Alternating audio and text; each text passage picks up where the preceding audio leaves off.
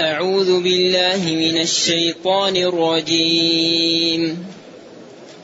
عفى الله عنك لم أذنت لهم حتى يتبين لك الذين صدقوا وتعلم الكاذبين.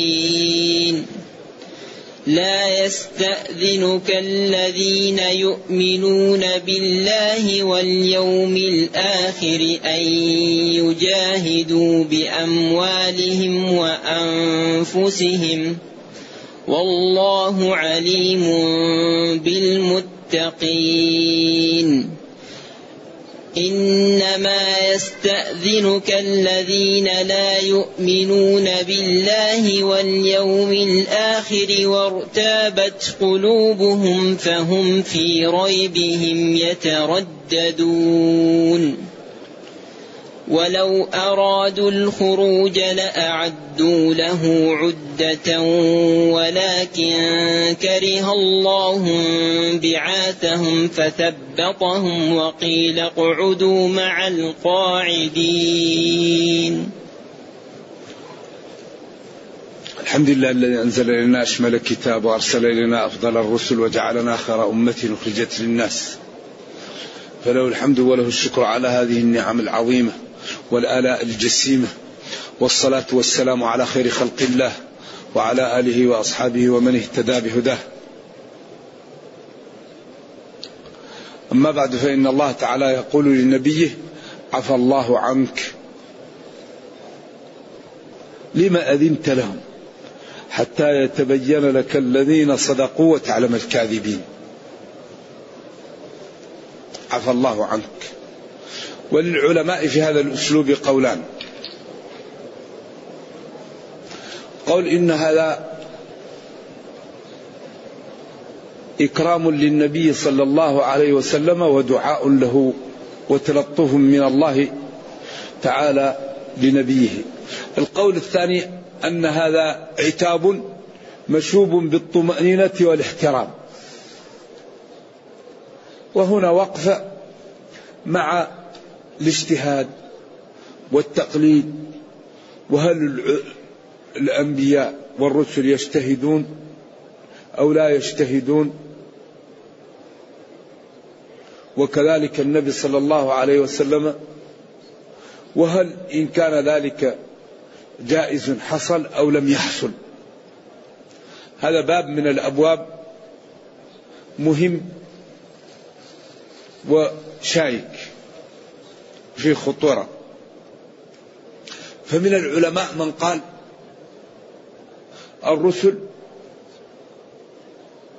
لا تجتهد وبالأخص نبينا صلى الله عليه وسلم لأن الله قال وما ينطق عن الهوى إن هو إلا وحي يوحى وأنه كان يتوقف في المسائل حتى ينزل إليه الوحي. وأنه ما كان يجتهد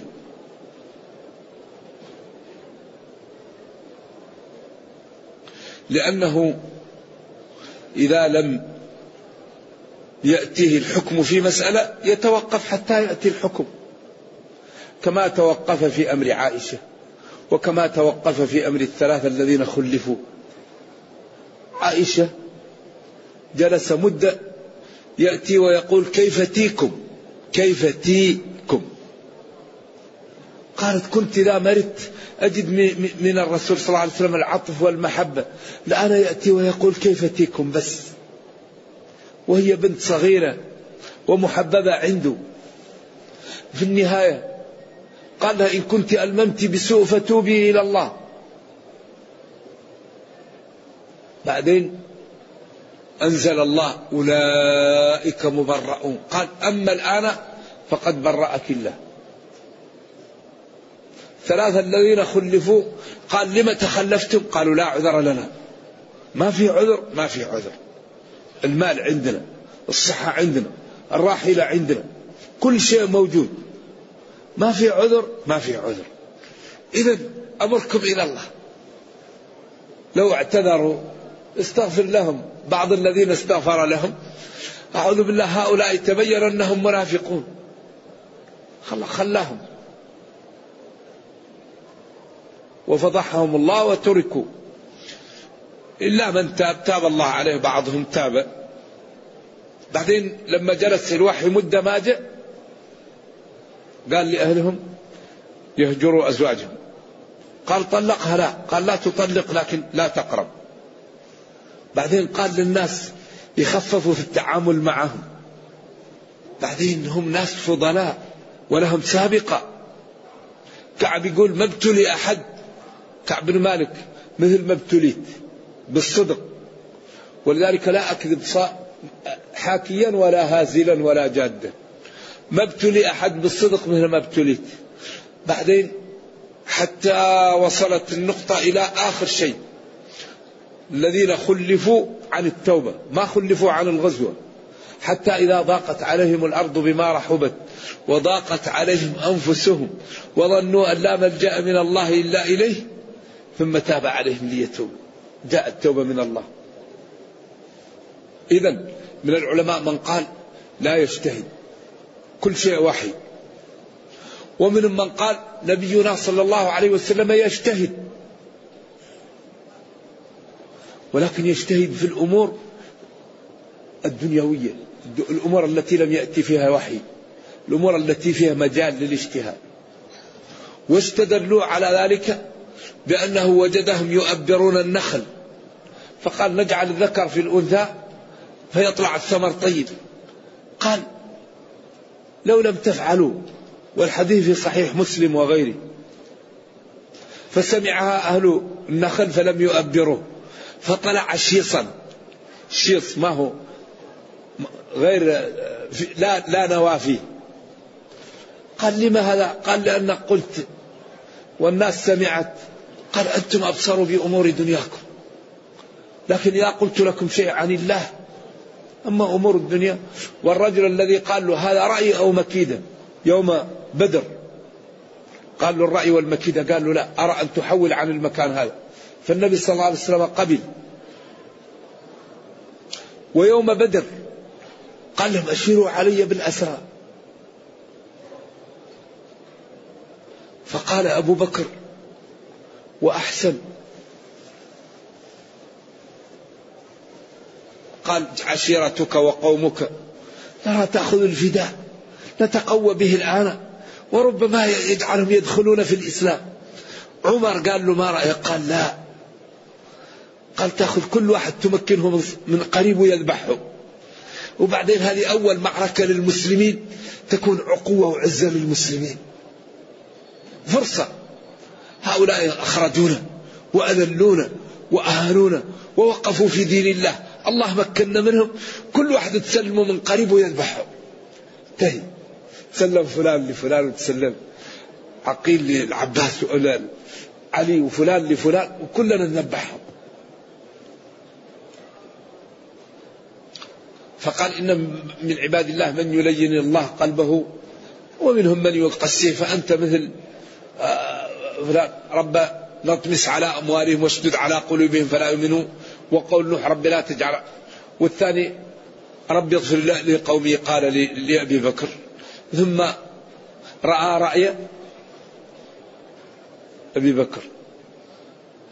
وهنا جاءه وقال له الجد بن قيس وفلان أنا أخاف أن نفتن والثاني أريد أن تأذن لنا ولا تفتنا والثاني قال له نحن ما عندنا ركوب وما عندنا ظهر وأوضاعنا صعبة ونبينا صلى الله عليه وسلم رحيم من طبعه الرحامة واللطف بالناس وكان بالمؤمنين رحيم. لقد جاءكم رسول من أنفسكم عزيز عليه ما عنتم حريص عليكم بالمؤمنين رؤوف رحيم. يتأذى من أذية المسلمين. لما جاء توبة كعب وأصحابه وجدوا وجهه كأنه مذهبة يبرق أساني الوجه من الفرح. صلوات الله وسلامه عليه. ولما قال المدلجي المدججي إن هذه الأقدام بعضها من بعض. تهلل وفرح. وقال أما سمعت ما قال المدلجي لما كان زيد وأسامة مغطيان رأسهم وأرجلهم مع بعض. قال هذه الأقدام بعضها من بعض لأن لون زيد وأسامة يختلف. هذا لون وهذا لون وهذا يجعل في النفوس إيش؟ فقال إن هذه الأقدام بعضها فرح بهذا لأنه يبعد التهمة وكان صلوات الله وسلامه عليه رحيم. فهو قال أذن لهم. فقال له ربه لما أذنت لهم؟ فهنا وقفة هل الأنبياء يجتهدون؟ أو لا يجتهدون. ثلاثة أقوال. لا يجتهدون. يجتهدون التفصيل. طيب هل إذا قلنا أنهم يجتهدون وحصل ذلك أم لم يحصل؟ إذا قول هل ذلك يصح أو لا يصح؟ ثلاثة أقوال. إذا قلنا أنه يصح هل وقع أو لم يقع؟ هنا أقوال. والذي يظهر بعد التأمل أن الخلاف راجع إلى اللفظ. لأن النبي صلى الله عليه وسلم إذا تعبد بالاجتهاد ذلك الاجتهاد بالنسبة للأمة وحي. أصبح لازما. وكون أنه هو يبين له الأولى من غير الأولى ذلك أمر آخر. إذا نبينا صلى الله عليه وسلم ولذا, ولذا الحديث والقرآن كل منهم وحي. ولذلك يوم من الأيام كان أحد الصحابة يقول للآخر أنا أريد أن نرى النبي صلى الله عليه وسلم ينزل عليه وكان في الجعرانة فجاءه شخص متضمخ بالطيب وقال له ماذا أفعل في عمرتي. فقال فجاءته الرحضاء وسري عنه. فقال له أغسل عنك الطيب الفيك وانزع الجبة واعمل في عمرتك ما تعمل في حجتك. فدل على أن الحديث يقع له في الوحي ما يقع فيش في, في, في, في القرآن فهو وحي. فالسنة وحي والقرآن وحي لكن هذا وحي واجب الاتباع لم يجعل فيه من الإعجاز ولا من العصمة ما جعل فيش في القرآن.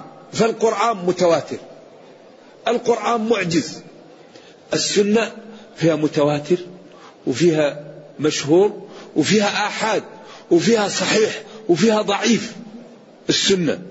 لأنه قال من كذب علي متعمدا فليتبوأ مقعده من النار. إذا السنة وحي والقرآن وحي والفرق بين السنة والقرآن أن القرآن متواتر معجز جاء بطريق يعني ما يمكن أن يكون فيه. والسنة فيها الصحيح وفيها المشهور وفيها العزيز وفيها المو... الأشياء التي يقال أنها حديث وهي غير حديث. هذا الفرق بين هذا وهذا. والفرق بين أيضا الحديث القدسي والقرآن أن الحديث القدسي هو نفس السنة لكن تكون منسوبة إلى الله. أما القرآن فهو يتعبد بتلاوته ومعجز. أما السنة يعمل بها. إلا الأحاديث التي جاءت للتعوذ والتعبد بالاستعاذة بها.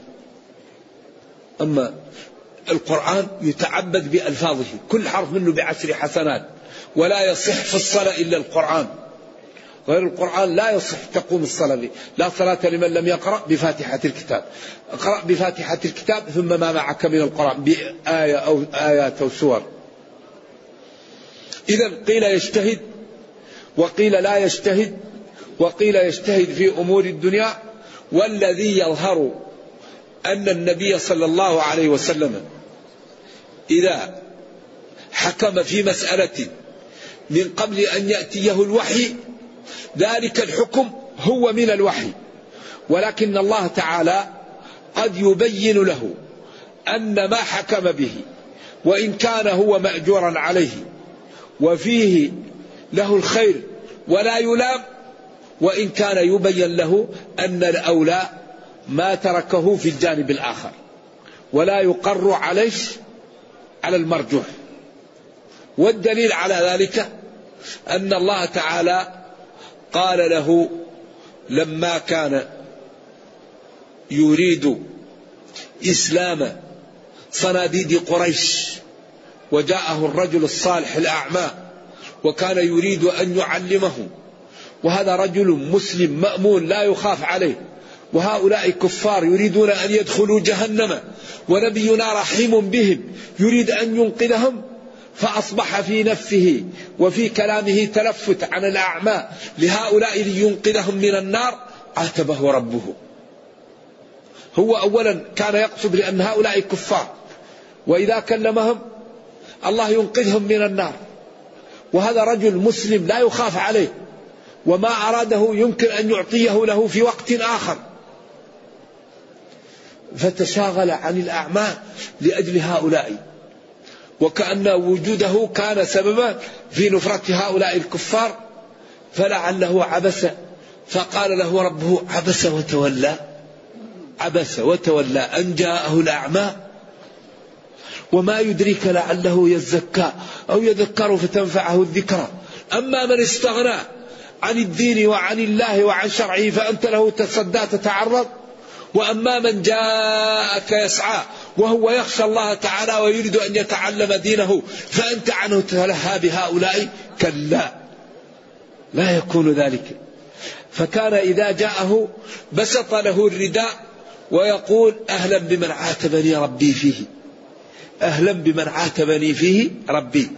لكن هنا بين للنبي صلى الله عليه وسلم أن الأولى أن يبدأ يعلم الأعمى ولا يتشاغل بهؤلاء الكفار الذين يتعالون عن الدين. لكن هو كان يرى أن هؤلاء إنقاذهم. وإيش؟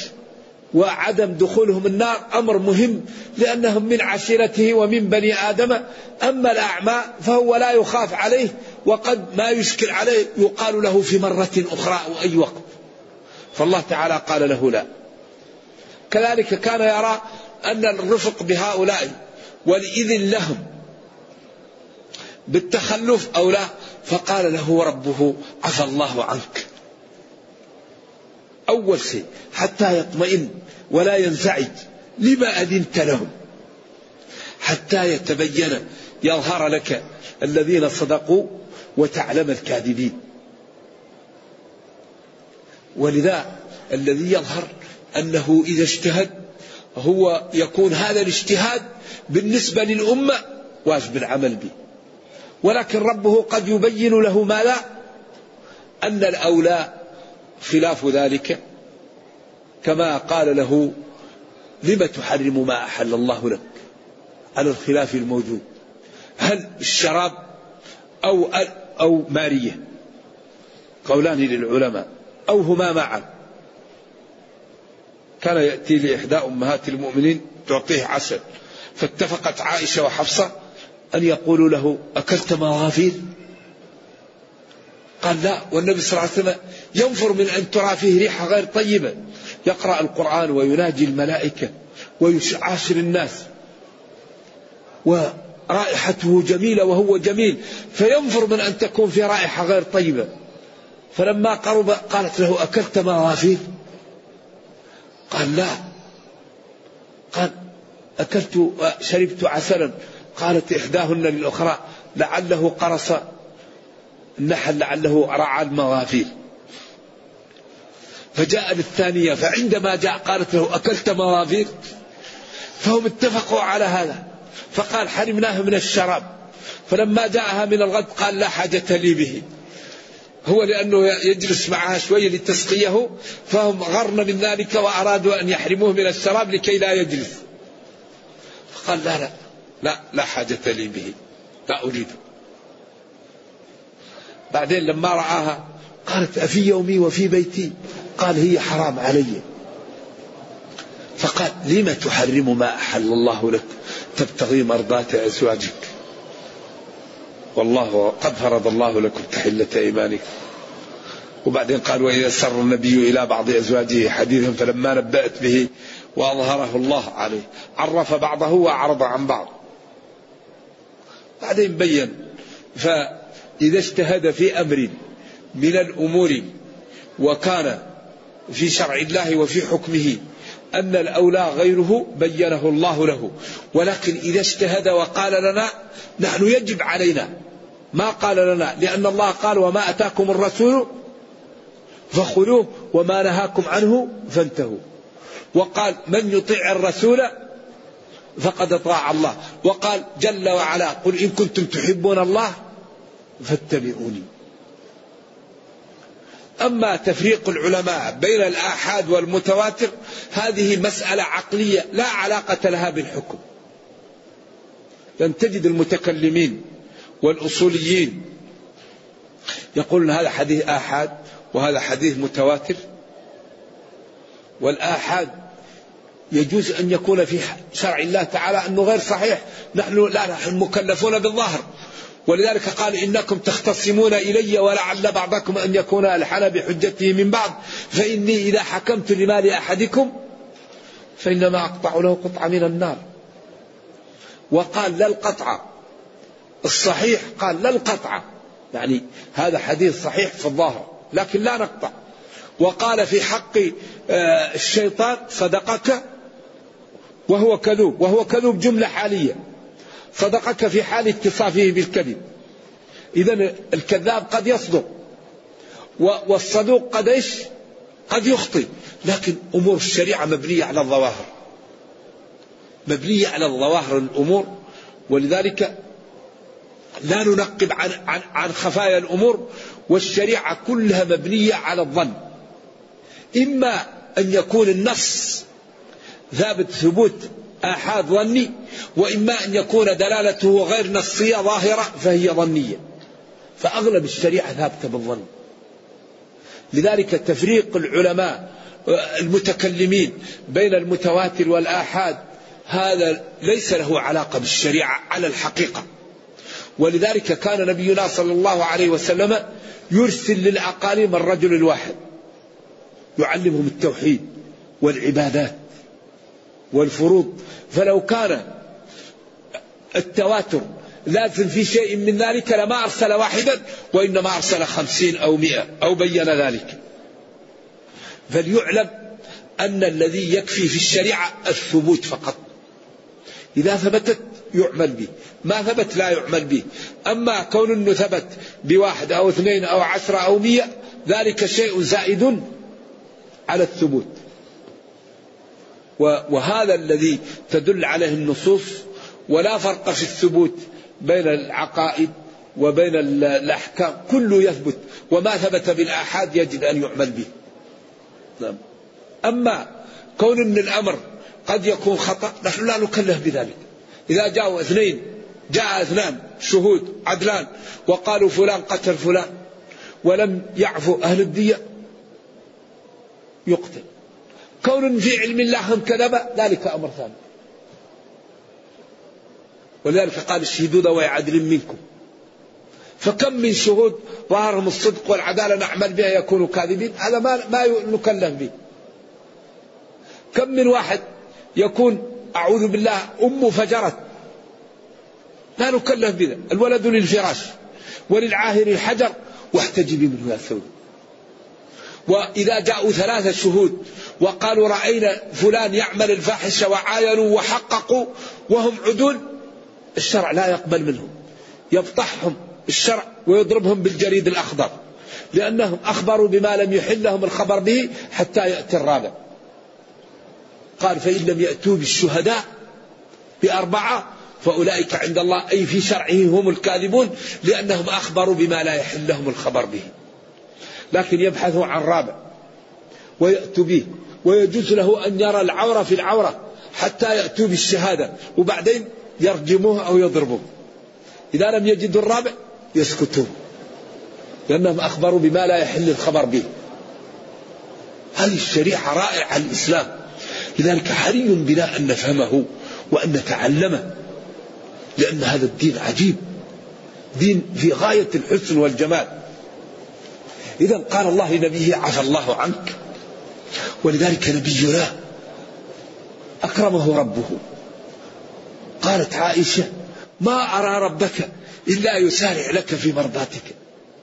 لما قال ترجي من تشاء منهن وتؤوي إليك من تشاء ومن ابتغيت ممن عزلت فلا جناح عليك. قالت له ما أرى ربك إلا يسارع في مرضاتك. كانوا كلها تقول تغار هذه أنت تقرب من تشاء وتبعد من تشاء فلا جناح عليك. خلاص سكتنا. ما بقي عندهم شيء. ولذلك النبي يا نوح يا لوط يا هود هو لم ينادى في القرآن باسمه. يا أيها النبي يا أيها الرسول. وقال في حقه لا ترفعوا أصواتكم فوق صوت النبي ولا تجهروا له بالقول كجهر بعضكم لبعض. أن تحبط أعمالكم مفعول لأجله وأنتم لا تشعرون حال. وهذا فيه غاية الوعيد والتخويف أن الإنسان يحبط عمله وهو لا يشعر. إذا لا بد من توقيره وتبجيله واحترامه وتقديم رأيه على رأينا واختيار ما يحب على ما نحب وأن نفديه بأنفسنا وأموالنا. ولكن في حدود الشرع قال لا تقدموا أو لا تقدموا بين يدي الله ورسوله. لا في الأوامر ولا في النواهي ولا في الاختيار ولا في اجتهاد إذا قال له ربه عفى الله عنك يا نبي لما أذنت لهؤلاء الضلال التعبانين حتى يظهر ويتبين لك الذين صدقوا وتعلم الكاذبين؟ لأنهم قالوا نستأذن فإن أذن لنا نجلس وإن لم يأذن لنا لم نمشي. نحن أصلا لا نروح فإن أذن لنا بركة وإن لم يأذن لنا نحن أصلا لا نمشي. قال لما أذنت لهم؟ ما دام هذا فكرهم حتى يظهر الصادق من الكاذب. حتى يظهر ويتبين لك الذين صدقوا وتعلم الكاذبين من هؤلاء فتعطي لكل واحد نصيبه ويعلم كل واحد حتى لا تختلط الأوراق ويتأذى المسلمون بهؤلاء المنافقين الذين بينهم يكذبون ويوشون بهم ويفعلون الأفاعيل. ثم بين صفات هؤلاء وهؤلاء. فقال لا يستأذنك الذين يؤمنون بالله واليوم الآخر أن يجاهدوا بأموالهم وأنفسهم. لا يستأذنك الذين اتصفوا بالإيمان بالله ربا معبودا بحق متصفا بصفات الكمال والجلال واليوم الآخر لأنه هو الذي يكون فيه التمايز وهو التي يكون فيه الكرامة وفيه الفضيحة وهو الذي الإيمان به باعثا على التقى وباعثا على الاجتناب وباعثا على تكفل الصواعب للنجاة من هذا اليوم. اليوم الآخر هذا يكثر التخويف منه وإرادة في النصوص الشرعية. إذا الذين يؤمنون بالله واليوم الآخر لا يستأذنونه في أن يجاهدوا. أن يجاهدوا مصدر منصوب بنسع الخافض وهذا مضطرد. وفي أن وأن يضطردوا وعدي لازما بحرف جر وإن حذف فالنصب للمنجر. وفي أن وأن يضطردوا مع أمن لبسه نعم. أما في غيره في السماء. ذهبت الشام أي إلى الشام. أما في أن وأن قياسي. أي لا يستأذنك الذين يعني دخل الإيمان في قلوبهم في أن يجاهدوا يجاهدوا بأموالهم وأنفسهم. وهذه هي الصفقة التي لم يدفعها المسلمون لدينهم فضعفوا. مشكلتنا أننا لم ندفع الثمن ونريد المهمون. ما يصح. الذي يريد الجنة يدفع ماذا؟ الثمن. يجاهد بماذا؟ بأموالهم وأنفسهم. إن الله اشترى من المؤمنين أنفسهم وأموالهم. لا يستأذنك الذين يؤمنون بالله واليوم الآخر أن يجاهدوا بأموالهم وأنفسهم. بأموالهم وأنفسهم إيش؟ في سبيل الله. أن يجاهدوا بأموالهم وأنفسهم. إيش اللي بعدها؟ أن يجاهدوا بأموالهم وأنفسهم والله عليم بالمت... في سبيل الله. ما هي هنا؟ أيوة محول على الآيات الأخرى التي تكررت. أي يجاهد بماله ونفسه لإعلاء كلمة الله لمرضاة الله لشرع الله لما أمر الله أن يجاهد به. المال النفس العرض الدين. هذه الجهاد فيها جهاد في سبيل الله. من قتل دون ماله من قتل دون عرضه فهو من قتل دون نفسه فهو شهيد. من قتل دون دينه. ذلك الكفار يضحون لنيل السبق الدنيوي. يفقدون المال والنفس لأجل الاستعلاء والمسلمون أموالهم وأنفسهم ودينهم في خطر ولا يضحون. كيف الكفار يتدربون على التضحية والمسلمون لا يتدربون على التضحية لكبريات مصالحهم. كيف هذا؟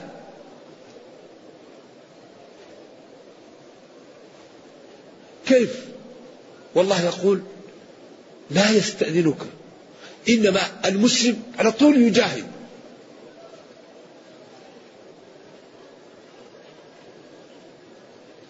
وأولئك هم إيش؟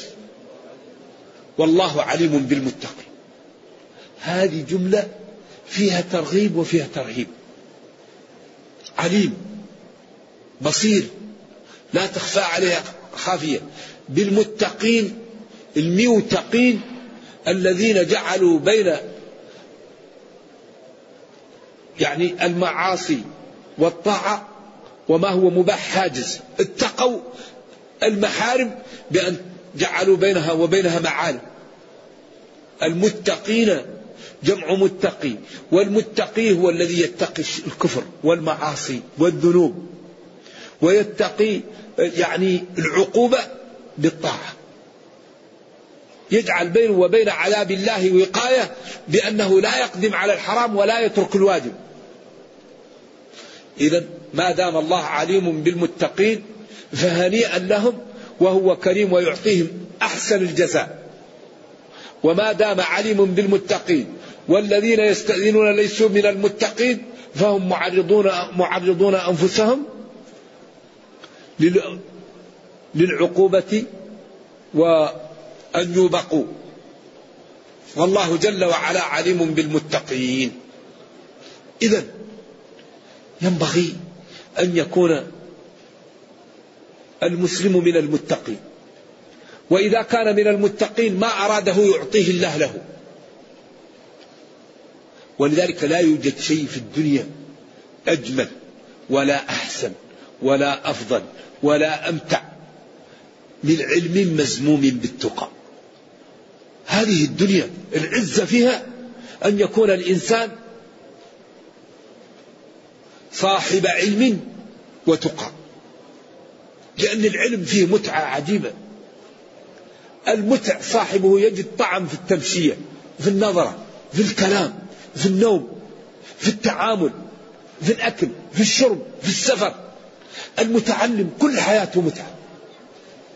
لأنه يعلم ما, ما, ما الوقت الذي يكون هذا الطيب ينفع يعمله. ما الوقت الذي يكون هذا الأمر غير طيب يتركه. فالمتعلم حياته كلها متع فإذا كان متعلم ويعمل بطاعة الله ويتقي الله يكون جمال على جمال وحسن على حسن. ومتعة على متعة فلا يوصل إليه. ولذلك من أراد السعادة الحقيقية والجمال الحقيقي والرفعة فليعلم ويتقي وليعمل.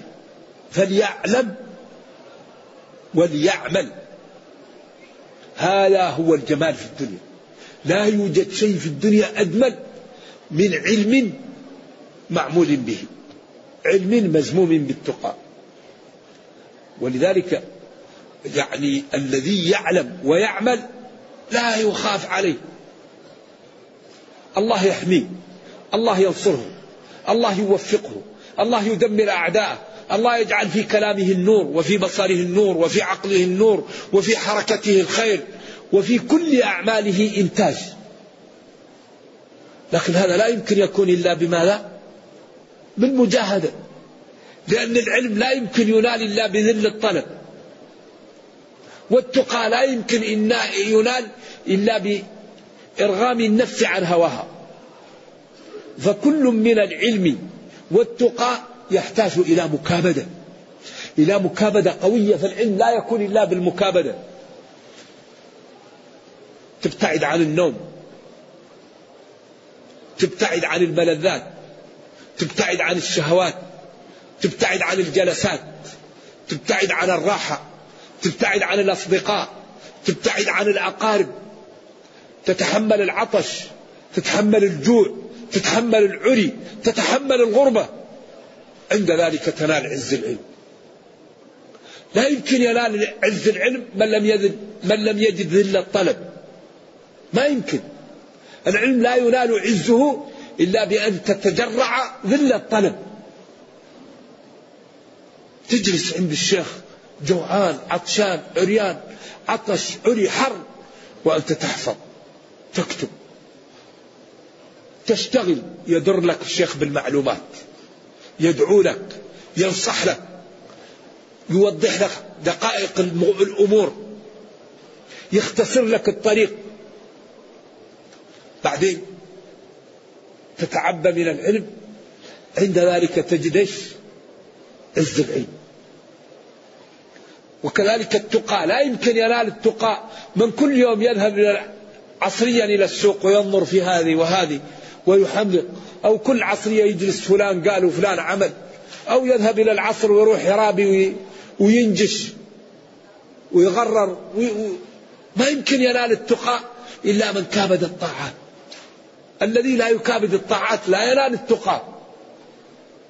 إذا ينبغي أن نأتي الأمور من أبوابها حتى ننال ما ننال العزة. فالتقى لا ينال إلا بالمكابدة. والذين جاهدوا فينا جاهدوا. جاهد البصر. أول شيء تغض بصرك وأنت لا تريد أن تغضه. وتترك الكلام وأنت لا تريد أن تتركه. وشوية شوية شوية يمتلئ القلب من التقى. فتغض بصرك ويمتلئ قلبك نشوة لأنك امتثلت قول الله تعالى قل للمؤمنين يغضوا من أبصارهم. تجد نشوة وفرح أنك امتثلت أمر الله تعالى.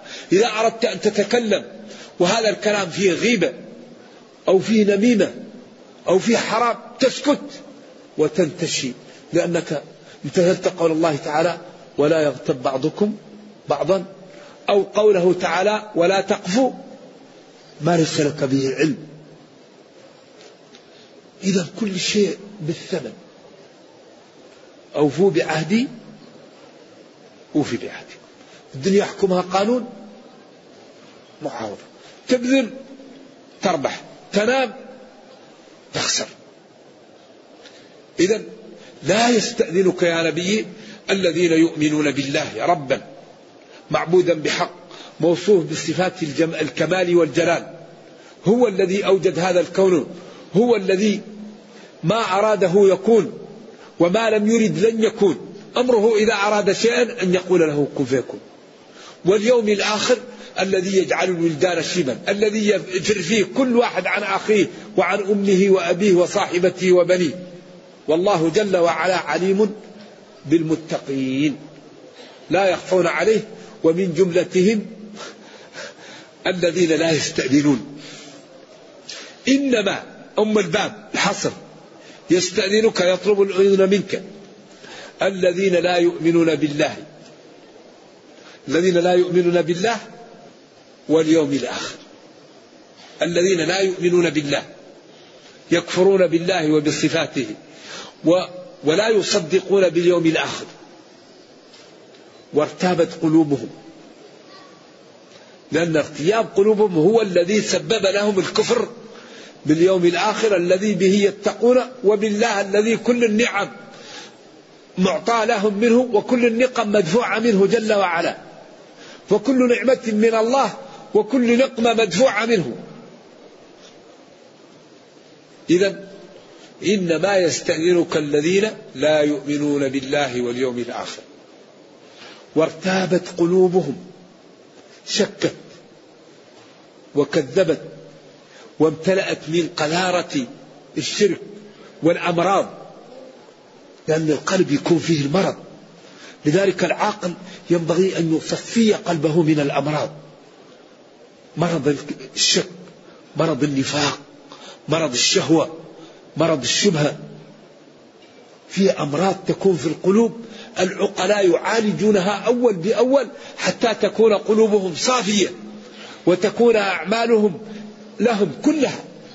ولذلك قال فلا تخضعن بالقول فيطمع الذي في قلبه مرض. هذا قلب مريض يحب الشهوة. الشهوة عالية عليه. لكن يوسف قلب نظيف. الإيمان والنزاهة وشكر الله ومراقبته. غسلت القلب. لما غلقت زليخة الأبواب وقالت هيت لك ماذا قال؟ معاذ الله معاذ الله. معاذ الله لماذا؟ إنه ربي أحسن مثواي إنه لا يفلح الظالم. فلذلك مراقبة القلوب ومتابعتها حتى تخلص لله. وتزول الأمراض عنها هذا تجعل المسلم منتج. تجعله يجد الخشوع يجد الحسنات. إذا سأل الله أعطاه وإذا عاداه شخص دمره ربه ويكون منتج. أما الذي لا يراقب نفسه القلب فيه مرض والأذن والسمع. بعدين تكون الأعمال ضعيفة. بعدين دائما الشيطان يدعوه يتغلب عليه. فذلك الذي ينتبه يكون أقوى من الشيطان الشيطان يهرب منه. والذي لا ينتبه يستحوذ عليه الشيطان. ونحن الآن أخطر ما نواجه القنوات. هذه القنوات إذا لم يقم الشرفاء الفضلاء العقلاء بإيجاد قنوات جادة تقف في وجه هذه القنوات التي إذا رآها الشيطان قال لأصحابها اتقوا الله. أنا لم أصل إلى هذه المرحلة. أصحابها يدرسون الشيطان بعض الأحيان. سبق سبقوه نرجو الله السلام والعافية. أقول إذا لم يقم بعض الفضلاء بإيجاد قنوات جادة تعلم الدين تعلم الفضيلة تعلم الشهامة تعلم الأخوة تعلم التنازل تعلم الاهتمام بضعفة المسلمين تعلم الاهتمام بوحدة المسلمين وخطورة الخلاف تعلم الاهتمام بالإنتاج والاهتمام بالمال العام. تعلم الأمة كيف تنتبه لمصالحها الكبرى. أقول نحن في حاجة ماسة إلى هذه القنوات وتقف في وجه هذا السيل من القنوات الهابطة ومن هذه المواقع التي لا يعلم ضررها إلا الله. لأن هذه القنوات وهذه المواقع تتفنن في إيش؟ في الإفساد. بعضها لا يشتغل إلا بالرقص. بعضها لا يشتغل إلا بالعورة وكشف العورة. والعهر نرجو الله السلام والعافية. فحري بأهل الفضل والجدة أن ينشئوا قنوات جادة للوقوف في وجه هذا السيل. الجارف من هذه الأطباق وهذه القنوات التي جعلت الكرة الأرضية كالقرية الواحدة فنحن المسلمين ينبغي أن نجتهد في إيصال الخير والمعلومات الصحيحة التي لا, لا يشوبها تهالك ولا تطرف ولا تطرف وانزعاج للناس حتى يقبلوا الحق ويدخلوا في دين الله أفواجا. يقول إنما يستأذنك يا نبي الذين لا يؤمنون بالله واليوم الآخر. الله هو المعبود بحق، اليوم الآخر يوم القيامة. وارتابت شكت قلوبهم دخلت في الريب. والريب أصله في اللغة شك مع خوف. ولكن اللغة كل ما قارب شيء يعطى حكما. فالريب شك مع خوف. ولذلك كان مجنون ليلى كل ما جاءها تسترت عنه تبرقعت. وفي يوم من الأيام لما رأته كشفت عن وجهها هكذا فشرد. وقال وكنت إذا ما رأيت ليلى تبرقعت فرابني منها الغداة سفورها. خوفني وشككني فوجدوا أن قومها كمنوا له وأرادوا أن يقرب يذبحوه. فلما رأته من بعيد كشفت فشرد ونجا. قال فشككني وخوفني. إذا الريب خوف معه شك. شك مخالط بخوف. أيوه. هذا ولكن قد يقال للشك لأنه قريب منه.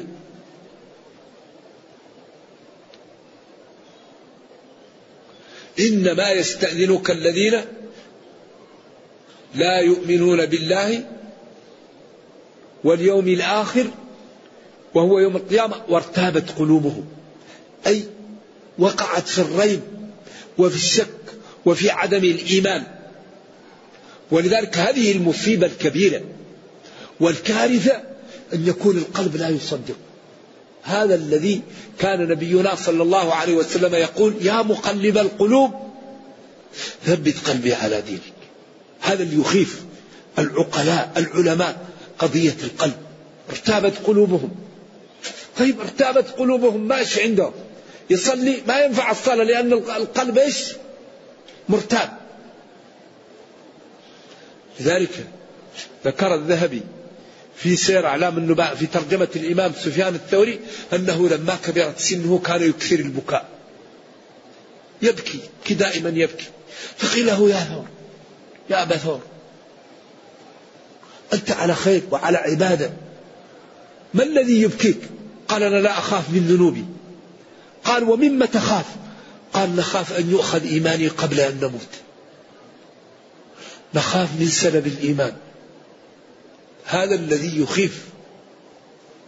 هذا الذي يخيف ويجعل العبد يكثر من الدعاء ومن العمل ومن الاستقامة ويبتعد عن التهور وعن عدم الخوف وعدم الخشية. والأمن من مكر الله لأن هذا خطير. لذلك هو الله. لما خلق الخلق ختم عليه؟ شقي أو سعيد؟ شقي أو سعيد. فالذي يخيف الحقيقة أن العبد يحجب بينه وبين قلبه. ما يكون يحاول يصلي ما يقدر يحاول يقول لا إله إلا الله ما يقدر نرجو الله. ولذلك قال الله تعالى في الأنفال ماذا قال؟ واعلموا أن الله يحول بين المرء وقلبه يحول بينه وبين قلبه خلاص. نرجو الله السلام والعافية. وذلك كان أبو بكر يقول والله لا آمن مكر الله حتى أدخل كلتا رجلي في الجنة. إذا أدخلت كلتي رجلي في الجنة عند ذلك آمن. وعمر كان يخاف النفاق ويسأل حذيفة بن اليماني ويقول له أبي ألله عليك قال لك رسول الله إني منافق. يقول لا والله لا أزيدك لأنه كان أمين سر رسول الله صلى الله عليه وسلم. كان الناس يسألون كان الناس يسألون رسول الله عن الخير وكنت أسأله عن الشر مخافة أن يدركني هذا حذيفة بن اليمان. فكان يعلم المنافقين ويعلم الأشياء هذه. وكان عمر يعلم هذا. يقول له أبي الله عليك قال لك رسول الله قالوا لا والله لا أزيدك. بس ما قال لي لكن لا تطلب غير هذا. ما في. وارتابت قلوبهم عياذا بالله هؤلاء المنافقون. فهم في ريبهم يترددون يتحيرون يعمهون يغرقون. نرجو الله السلام. ولو أرادوا الخروج هؤلاء الذين استأذنوا لا عدوا له عدة لأنك أخبرتهم وقلت لهم نحن مسافرون والجهة شاقة والسفر بعيد فأعدوا العدة. ولكن كره الله انبعاثهم فثبطهم هذه فاء الإيمان فاء التي جاءت إنما المشركون نجس فلا يقربوا كره الله انبعاثهم فلعلة كراهيته لهم ثبطهم. فاء المومئة للعلة. وقيل قول كون قدري اقعدوا مع القاعدين. ولذلك الله تعالى يعلم ما لم يكن لو كان كيف يكون. فلا منجاة ولا خلاص ولا مهرب إلا بالصدق مع الله. نحن الآن في الدنيا. الحمد لله. لا زلنا في الدنيا. ولا زالت أعمالنا الصالحة تكتب لنا. فلنبادر. نبادر. المشكلة الكبيرة إذا راح الإنسان للقبر وأطبق عليه القبر وفتحت له نافذة على الحقائق وانقطع عمله. عرف الحقائق مئة في المئة وأصبح لا يستطيع أن يعمل. هذه الكارثة. الكارثة إذا نقل الواحد من الدنيا ولم يكن عنده رصيد. الآن أهل القبور كفت أيديهم عن العمل وشاهدوا الحقيقة. أهل القبور الآن يتمنى واحد يرجع لي يقول لا إله إلا الله. يتمنى يرجع لي يقول رب اغفر لي خطيئتي يوم الدين. يتمنى يرجع ليصلي ركعتين. لأنهم شاهدوا الحقيقة وكفت أيديهم عن العمل. أما نحن والحمد لله الآن لا زلنا في الدنيا. الحسنة بعشر أمثالها. ومن تاب تاب الله عليه. ومن تاب واجتهد في الأعمال الله يقلب له سيئات حسنة. إلا من تاب وآمن وعمل عملا صالحا فأولئك يبدل الله سيئاتهم فلنبادر. فلنبادر. ولنشكر الله ولنسأل الله العافية ولنعلم أن الله تعالى بين لنبيه في سنته وفي كتابه الحل. قال اعملوا اعملوا فكل ميسر لما خلق له. اعملوا اعملوا. فكل واحد منا يعمل بالخير. تعاونوا أعدوا اثبتوا كونوا مع الصادقين. وقال ولا تنازعوا فتفشلوا ولا تكونوا كالذين خرجوا من ديارهم. العلاج في تطبيق الأوامر والكف عن النواهي وفي طاعة الله. من أطاع الله نجاه وأعطاه وحماه. والله لا يخلف الميعاد. من أطاع الله نجاه وحماه وأعطاه. والله يقول أوفوا بعهدي وفي بعهدي. فحري بكل واحد منا أن يجتهد. ويدفع الثمن ويأخذ المذموم كامل مضاعف أضعاف كثيرة. أما الذي لا يقوم بالأسباب وإذا قلت له اتق الله يقول لك ادعوا لي يروح للعمل ثمانية ساعات وإذا قلت له صل يقول لك ادعوا لي طيب ما تنام في البيت ويقول ادعوا لي أن الله يرزقني. فعمل الدنيوي تقوم وفي الآخرة تقول ادعوا لي فينبغي أن نعمل للدين كما نعمل للدنيا. ونسدد ونقارب ونكرم الناس. أهم شيء إكرام الناس. الطيب نكرمه لأنه طيب والبطال نكرمه لإزالة البطالة عنه. والناس إما طيب وإما بطال. الطيب نكرمه لأنه طيب والبطال نكرمه حتى يحب الطيبين ويكون من جملة الطيبين. نرجو الله جل وعلا أن يرينا الحق حقا ويرزقنا اتباعه وأن يرينا الباطل باطلا.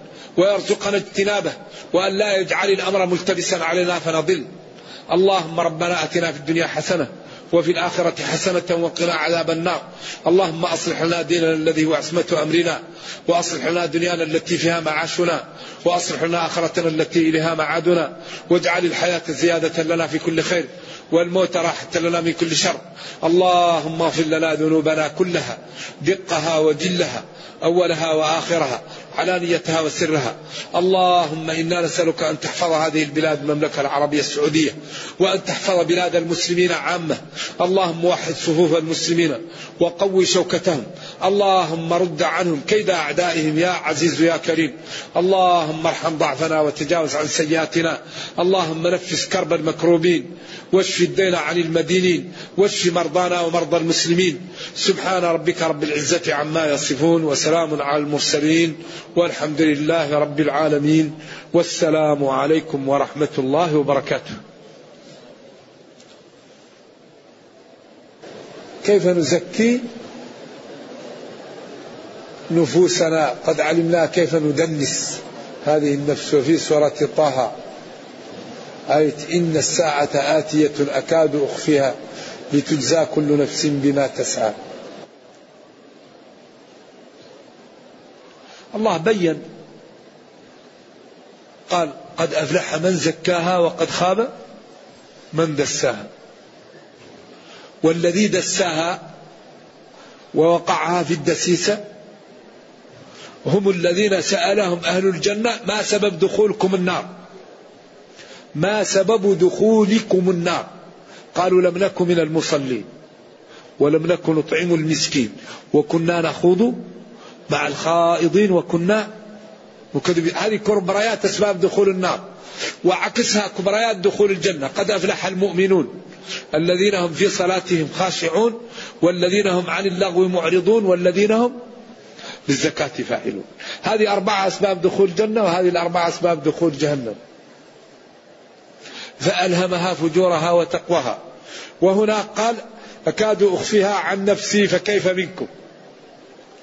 أيوة وما يدريك لعل الساعة قريب. أي نعم. إن الساعة آتية أكاد أخفيها.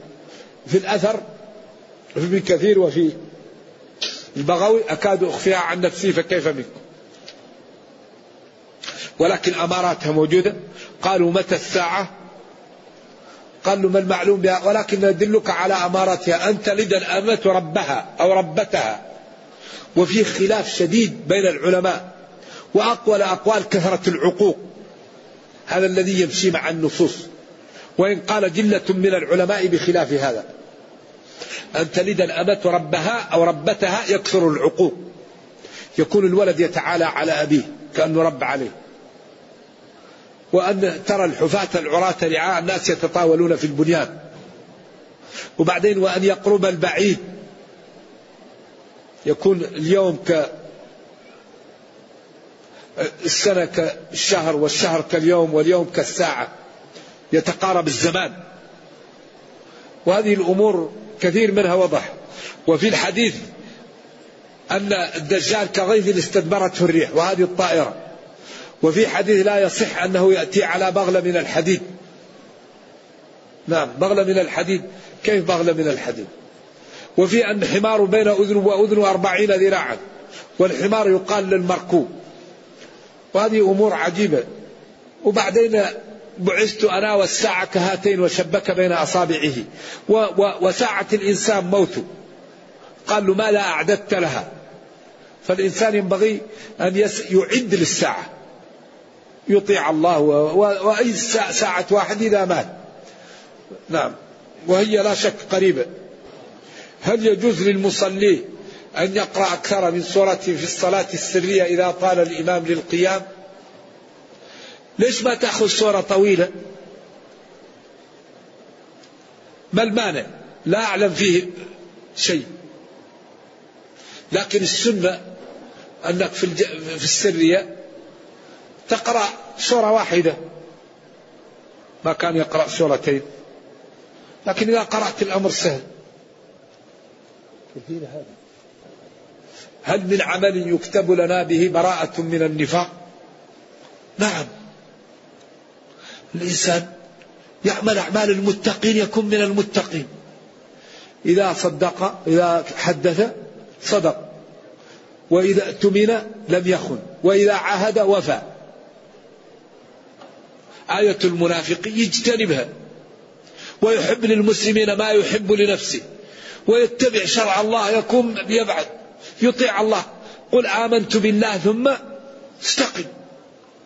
قل آمنت بالله ثم استقم. الإنسان يؤمن ويستقيم. هذا يبرأ إن شاء الله من النفاق. ويكثر من أعمال الخير ويبتعد عن المعاصي. يقول أنا وبعض من زملائي نقوم بجمع نقود كل شهر ونعمل قرعة عليها. هل يجوز هذا؟ الله أعلم. إذا جمعتم النقود وعملتم قرعة عليها ليقوم واحد بالصدقة بها عنكم ما في مشكلة أما تعملوها وتجمعوها وتعطوها لواحد منكم ليستعملها هذا ما هو واضح شرعا. لأنه يدخل في ماذا؟ سلف جر منفعة يدخل في القمار.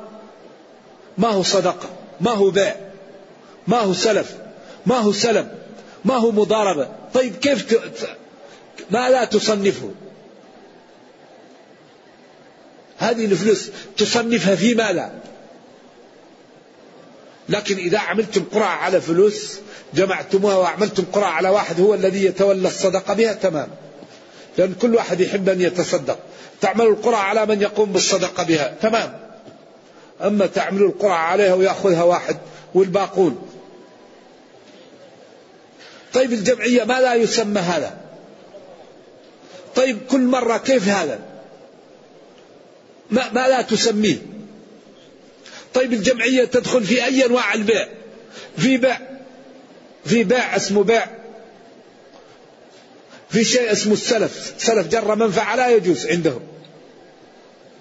مشكل هذا. ولذلك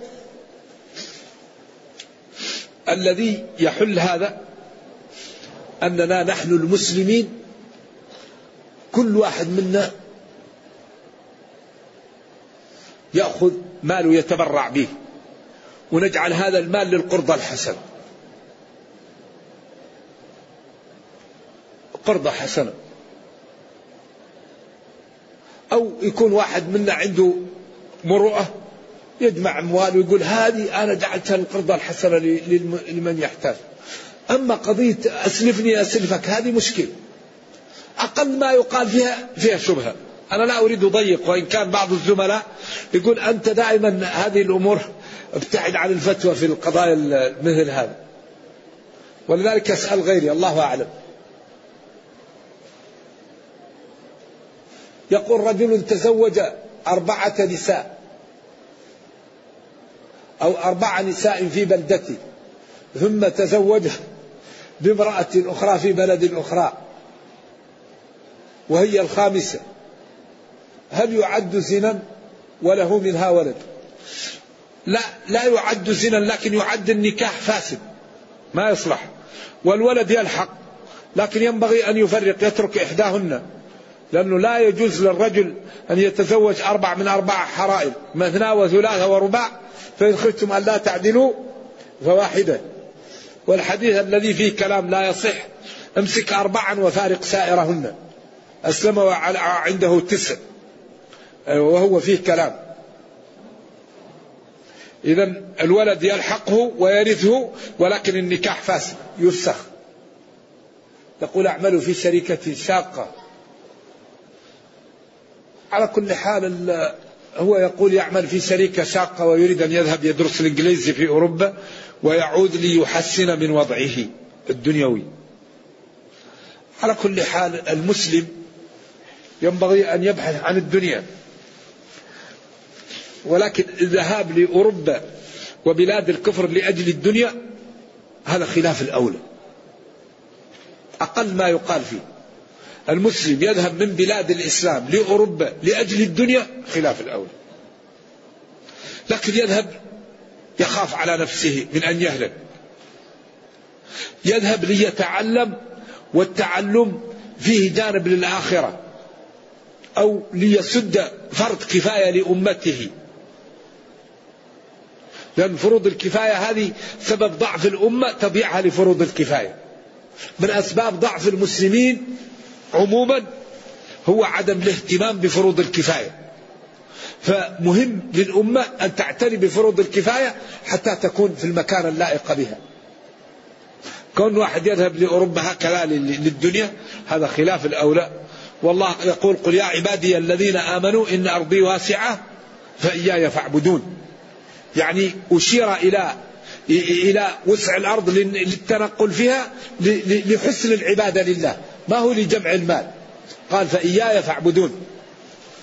لذلك ينبغي أن نهتم بهذا الجانب. نعم. بس يكفي يكفي هذا واحد واحد سؤال بس. هل استماع القرآن الكريم يعد في الذكر ومن أحسن الذكر؟ نعم. إذا قرئ القرآن استمعوا له وأنصتوا. كم من إنسان يسمع آية وتفتح له باب من الخير؟ القرآن عجيب. إلا فهما يعطيه الله رجلا في كتابه باب مفتوح. نعم. يقول ترك الذنوب هو فيه مطيع قدر الله فكيف قدر الله؟ هذا يس... آه. يعني الذي يكون في قلبه المراقبة يترك الذنوب. قال أن تعبد الله كأنك تراه. ولذلك الإحسان هو الذي يأتي بالإخلاص. الإحسان. فإذا علم العبد أن الله تعالى مطلع عليه استحى وطاع واجتهد في الإخلاص وفي العبادة. ولذلك كل الذنوب سببها ضعف؟ ضعف الإيمان.